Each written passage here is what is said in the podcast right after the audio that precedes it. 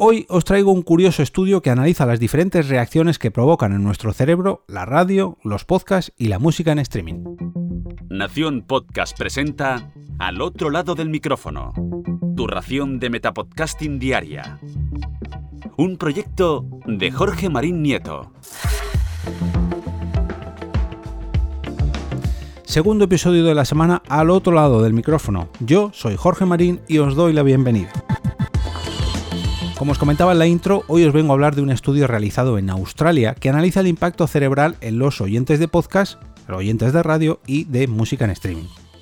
Lo he encontrado en un post del medio digital Chief Marketing Office que por supuesto os voy a dejar en las notas del episodio y que me permito el lujo de traducir para este capítulo. Y bueno, en este post podemos leer lo siguiente. Disculpadme si no lo he traducido correctamente, seguramente que hay algún pequeño desliz, pero bueno, yo creo que la idea básica se va a entender. Un estudio de investigación neurológica afirma que la radio, el podcasting y el streaming de música son procesados de una manera diferente por sus consumidores y esto genera diferencias en las fortalezas, perdón, en sus fortalezas y efectividades como canales publicitarios. Esta investigación, que ha sido realizada por el doctor Shannon Boschart, especialista en neurociencia, en asociación con el Neurolab de Australian Radio Network, buscó comprender cómo los cerebros de los consumidores responden de una manera diferente a los distintos formatos de audio y el impacto que la publicidad tiene en cada uno de ellos. Para hacer esto, analizó más de 40.000 puntos de datos por segundo en los diferentes formatos de audio y mapeó la actividad cerebral de las personas que interactuaban tanto con el contenido de audio como con la publicidad que lo acompañaba. Según la investigación Sound You Can See, o sea, sonido que puedes ver, la radio mostró la capacidad más fuerte para atraer a los oyentes durante periodos prolongados de tiempo, acumulando un 60% más de interacción neuronal que otros formatos de audio. Mientras tanto, se descubrió que los podcasts brindan un entorno que se presta a niveles más altos de codificación de memoria. Y por último, las opciones de streaming musical mostraron el impacto más fuerte en la promoción de actitudes positivas hacia las marcas. Al describir la investigación, el doctor Boschart o la doctora, porque si es Shannon, digo yo que será doctora, pero bueno, mm, me lo han puesto simplemente como doctor, imagino que es doctora. Que me perdone si me escucha y estoy equivocado. Dijo que la radio, el podcasting y la música en streaming fundamentalmente son diferentes, por lo que ofrecen eh, a los anunciantes oportunidades únicas para promover las marcas en cada uno de estos canales. Por ejemplo, los hallazgos destacaron una variación de hasta un 170% en términos de actitudes en torno a la publicidad, cuando el contenido y la publicidad no coinciden en estos diferentes canales de audio. O sea, si la publicidad iba en la radio, mm, lo sentíamos de una manera diferente. Si iba en los podcasts, otra diferente. Y si iba en la música, otra completamente distinta. La Australian Radio Network posicionó este trabajo como la primera pieza de investigación de lanzamiento al mercado en este aspecto que mide la atención, el compromiso, la actitud y la memoria, y es parte de una iniciativa en curso para comprender mejor el papel distintivo y el impacto del audio para las marcas. Si sois de los que os pasáis al otro lado del micrófono cada día y queréis que más personas conozcan mi trabajo, podéis ayudarme con un gesto muy simple y, por qué no decirlo, muy baratito.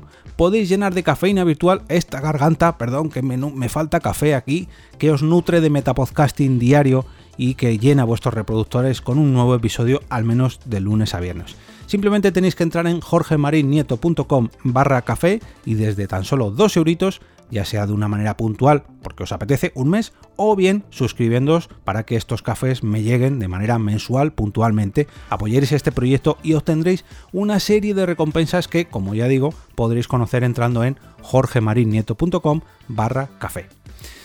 El post continúa con las siguientes declaraciones. Hasta ahora, ninguna entidad comercial o académica ha evaluado las, diferentes, las diferencias perdón, en estos tres productos de audio, comentó el Dr. Boschart. Esta es la primera vez que alguien ha demostrado desde la perspectiva del cerebro que la radio, el podcasting y la música en streaming se procesan de una manera diferente y que deben tratarse de una manera diferente, de la misma manera que los medios de audio y o audiovisuales hacen con esta publicidad. El director de investigación y conocimientos de la Australian Radio Network, Justin Stone, dijo que las respuestas iniciales de las agencias de la investigación han sido entusiastas el uso de la neurociencia para complementar las técnicas de marketing tradicionales producirá una visión mucho más completa de cómo nuestros oyentes interactúan con los formatos de audio. También comentó que su neurolaboratorio está trabajando con los diferentes clientes sobre cómo evaluar y optimizar el impacto en estas tres, tres áreas de enfoque. El laboratorio se estableció por primera vez a finales, de los, a finales del 2020 como la iniciativa de investigación de medios interna para respaldar la cartera de productos de la Australian Radio Network, incluidas estaciones de radio como Kiss, la Red Pure Gold y 96 FM, así como la red de transmisión de música y podcast iHeart Radio, que esta nos suena un poquillo más, más que nada porque tiene que ver con Spreaker, donde por cierto se aloja este podcast. Los hallazgos se producen pocas semanas después de que, la, de que el Interactive Advertising Bureau, no sé exactamente qué significa esto, o sea, el IAB de Australia, publicara su último informe sobre el estado de la nación en audio publicitario Wave 5, que mostró que la publicidad en audio digital y podcasting aumentó en el pasado año 2020. Este informe encontró que el 69% de las agencias de medios ahora informan que la publicidad en streaming de audio digital eh, es una parte muy importante para ellos, o al menos una parte regular de su actividad. Y el 36% informa que la publicidad de podcast es una parte muy importante o ya incluso habitual dentro de su actividad.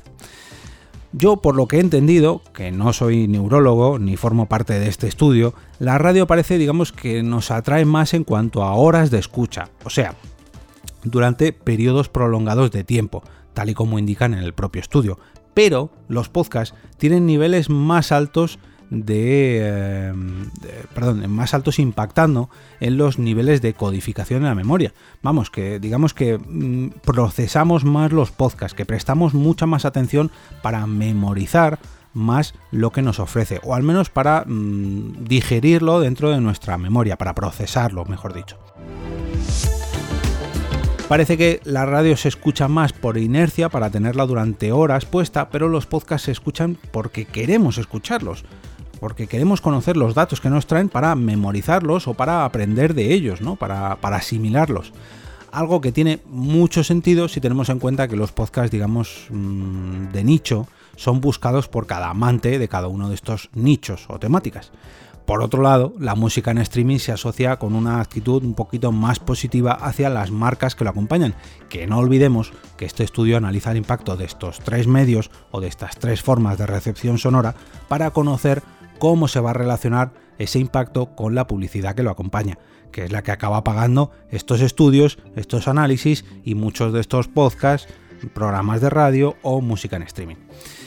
Como os decía al inicio, os voy a dejar el enlace a este, al post original en las notas del programa, en el perfil de Twitter, arroba EOB, a lo largo del día de hoy, y por supuesto en el canal de Telegram del podcast, al que podéis suscribiros entrando en t.me barra al otro lado del micrófono.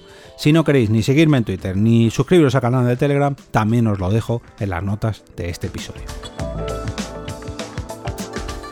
Y ahora me despido y como cada día regreso a ese sitio donde estáis vosotros ahora mismo, al otro lado del micrófono.